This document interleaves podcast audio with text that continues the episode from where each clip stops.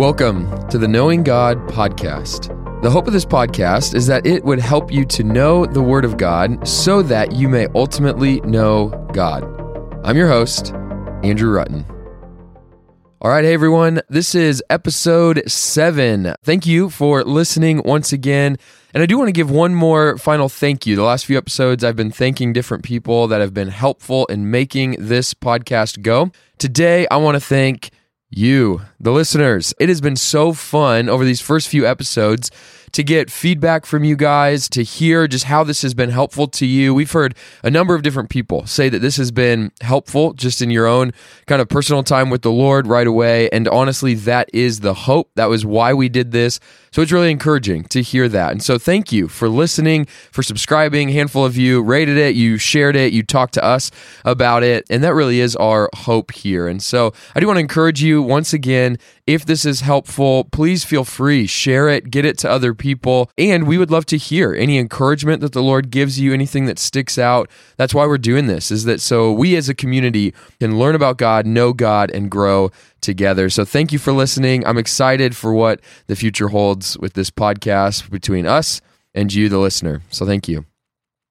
Okay, so let's jump in. Today we are in Colossians chapter 1. We're going to start in verse 4 and go to the beginning of verse 5. But verse 3 is really connected. That's the one that we talked about last episode. So let me start in verse 3, but then we'll hone in on verse 4 through 5. Paul says, We always thank God, the Father of our Lord Jesus Christ, when we pray for you. Okay, now here's verse 4. Since we heard of your faith in Christ Jesus, and of the love that you have for all the saints, because of the hope laid up for you in heaven. If you're looking in your Bible, I stopped right in the middle of that verse. So we'll pick up the rest of verse 5 next episode. But today, what I want to look at in these few phrases is the three main words that maybe you noticed faith, love, and hope. If that little virtue triad sounds familiar to you at all, my guess is that it comes from 1 Corinthians 13, verse 13, the love chapter. If you have read that before, at the end of that chapter, it says that these three things will remain. Like at the end of all things, it's these three that remain, with the greatest of them being love. Now, there's other places in the New Testament that puts these three virtues together. One is in First Thessalonians, another letter written by the Apostle Paul. But instead of bouncing around too much, I want us just to hone in specifically in these verses and notice what Paul is communicating here with these virtues. Okay, so again, remember last episode, we talked about Paul's prayers of thanksgiving for this church now we start to see what he is specifically thankful for in the Colossian church. And I think it's these three aspects. So let's start right away.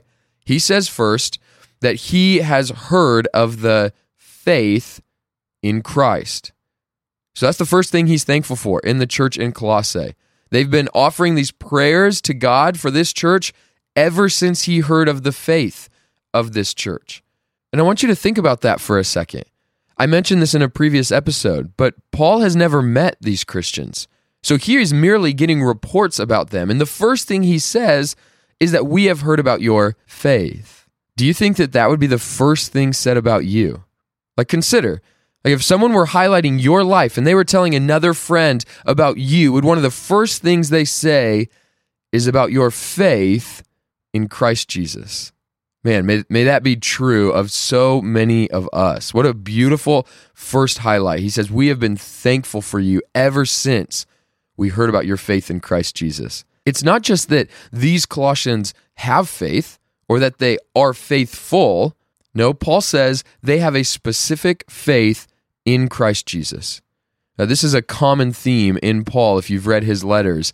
As we read his letters, he is shifting from this general call to being faithful or to God's faithfulness to a specific call to faith in the one Christ Jesus. Not just trying to be faithful, but having faith in the faithful one. Now, that vertical faith in Christ Jesus translates and motivates a horizontal action in these Christians.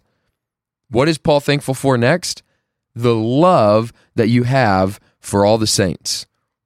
So he says their faith in Christ is not a mere intellectualism or a mental assent to Christian doctrine. Their faith in the truth of Christ has propelled them to love. So, once again, ask yourself for a moment why does faith in Christ propel love for others? That's the connection that Paul's making here. He says the faith in Christ Jesus and the love for all the saints, that's the, the family of God, are connected. Why does faith in Christ propel a love for others? Well, I think it's because genuine faith in the person and gospel of Jesus Christ is a recognizing a glimpse of the incomprehensible love of God for us. And when you realize that, the only proper response is a love for others, which on the flip side of that means a lack of love for people most likely means a lack of understanding the gospel of Jesus Christ. You know, I know in my own life, I really struggle to love and care for people at times. And really, the deeper issue at play there is not just a lack for that person, it's a misunderstanding of the gospel and God's love for me. And that's why for Paul, he usually centers his commands for Christians to care for one another, love one another, serve one another in the reality of the gospel. Because someone who grasps the gospel will be someone who then loves. First John says, "We love because he first loved us." So I want us to stop here for a moment and I want to bring this kind of into our lives. Uh, very simply, I want you to ask, are these two realities true of your life? Like as, as much as you can today, take an honest look at your life and ask yourself, is my life marked by faith in Christ Jesus and a love for the people of God? You know, would your spouse or your friend or your small group member tell someone about you and highlight your faith and your love? You know if they are not if that if that doesn't maybe mark you i don't mean to shame you but i actually want to show you one reason why that might be the case for you. So if you feel like man i don't know that people would say i'm marked by faith and love paul actually gives us a glimpse of what can help that. So if that's where you're at there is hope here. And in fact the answer is hope. Notice that he says this in verse 5 that all of this is true because of the hope laid up for you in heaven. Okay, so here's a, a little Bible reading tip. Okay, anytime you see the word because or since or therefore or something like that, stop and look for the connection it's making. Because here, when he says because, it means that he is connecting something for us. So he highlights the church's faith in Christ and love for others and says then that's because, so as you read that, you stop and you say, okay, what's my connection? He has the word because here. So what's connecting before and after? For the sake of time, I'm just going to tell you. Um, I think Paul is saying there that the fruit of their faith and love in Christ is because of the hope they have laid up in heaven.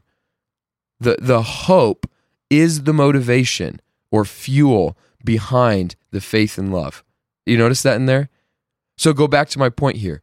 If we lack faith and love, or if we just simply want to grow in our faith and love, what is the thing that drives those two realities in our life? Colossians 1 5 says, the hope in heaven. Friends, our faith in Christ and love for each other is not dependent on the strength of our grip to Jesus or even the lovability of our fellow church members. It is dependent upon the hope we await for in heaven. And what is that hope? It's the hope that this life leads to an eternal life with God. It's the hope that my sin, guilt, and shame are eternally dealt with by God. It's the hope that the shadow of God's presence today becomes eternally experienced in full one day. It's the hope that all brokenness in relationships are eternally fixed, mended, and glorified. It's the hope that all the burdens of this life are eternally lifted from your shoulders. It's the hope that all the unknowns about the future in this life are minor in comparison to the known future of eternity for us. All of this that we have, this great hope of the gospel and what it's done, translates into us living a life of faith and therefore living out of love because we see the immense love that God has for us. That's the hope laid up for us in heaven.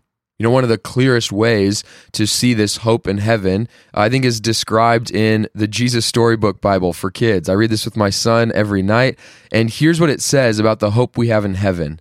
It says, And the king says, Look, God and his children are together again. No more running away or hiding. No more crying or being lonely or afraid. No more being sick or dying, because all those things are gone. Yes, they're gone forever. Everything sad has come untrue. And see, I have wiped away every tear from every eye. Friends, it is that hope that awaits us. It's that hope that helps us to put our trust in Jesus today and therefore begin to love others in greater ways. So, can I encourage you to end today? Would you set your eyes on the hope of heaven? Today, dwell on the reality of what awaits us. And pray then that the Lord might use that to transform you into a person of faith and love through hope. Friends, may God bless you and keep you. May He give you favor, grace, and peace.